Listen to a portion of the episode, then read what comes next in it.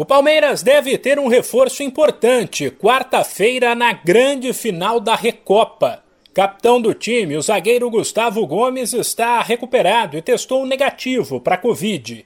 Com isso, a tendência é que o paraguaio entre no lugar de Kusevic e forme o miolo da defesa com Murilo, uma vez que Luan, teoricamente titular ao lado de Gomes, continua no departamento médico.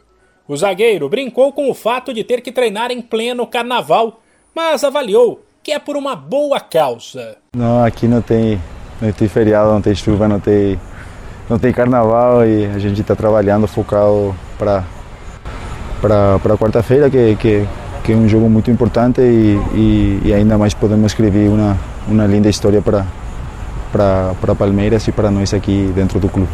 Considerado um dos maiores ídolos do Palmeiras nos últimos tempos e um dos símbolos do bi da Libertadores, Gomes ainda comentou a possibilidade de dar um título inédito ao clube. É muito legal sempre estar jogando a finais, né? É, brigando por títulos, assim como você falou, um título que que Palmeiras ainda não tem e, e nós também queremos ganhar muito, né? É, para para seguir escrevendo nossa história aqui no, neste clube e vamos fazer tudo o nosso, nosso melhor para ganhar o título. O técnico Abel Ferreira já avisou que vai levar em conta o desgaste físico de cada atleta para definir a escalação para o jogo de quarta no Allianz Parque.